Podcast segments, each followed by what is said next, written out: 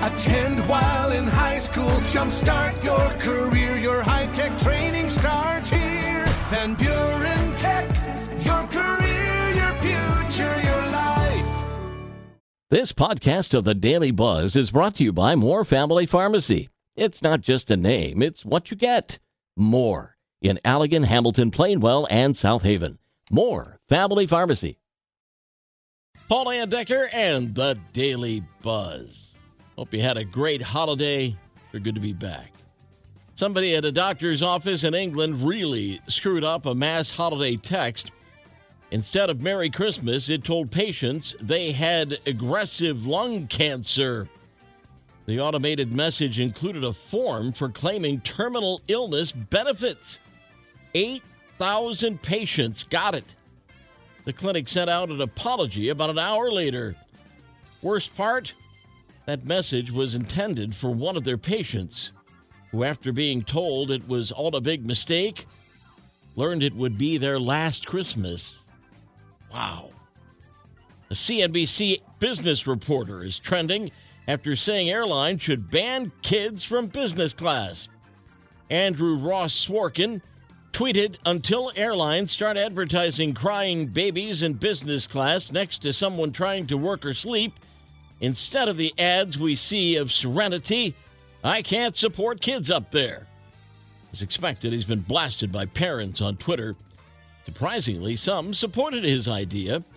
For the record, he's got three kids of his own. He has since asked Twitter what the cutoff age should be 5, 8, 10, or 12. So much severe weather this past month has forced the Red Cross to cancel hundreds of blood drives. So now they have an urgent call out for blood donors. They say someone in the U.S. needs blood or platelets every two seconds, and the need is critical right now. We'll turn the page in 60 seconds. The Daily Buzz. Daily Buzz Part 2 Shoplifting is now a $94 billion problem, according to the National Retail Federation. Five finger discounts from drugstores and malls turned into a nationwide epidemic. And companies now say the rest of us are going to pay for all that stolen loot with higher prices. Think back. How many times did you get sick last year? If it's around three, well, congratulations, you're average.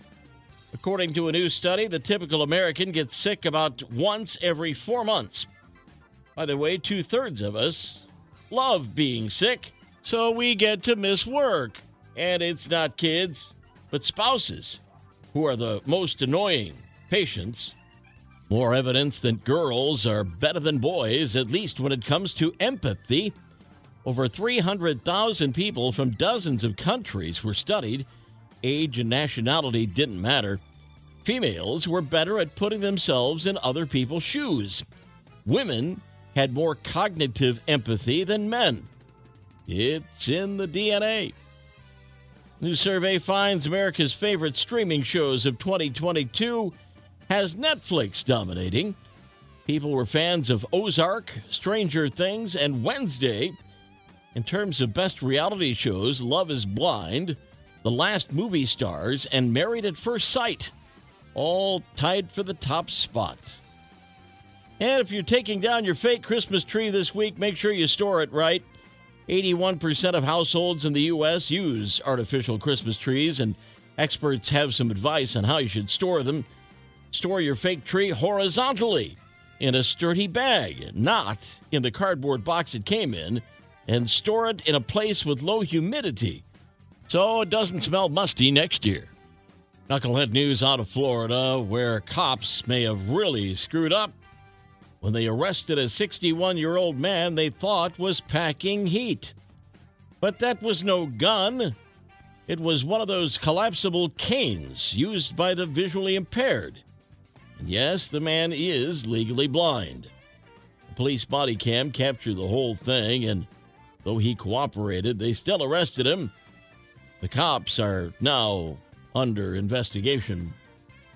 The Daily Buzz. Send me things to buzz about. Paul L. at MidwestFamilySWMI.com.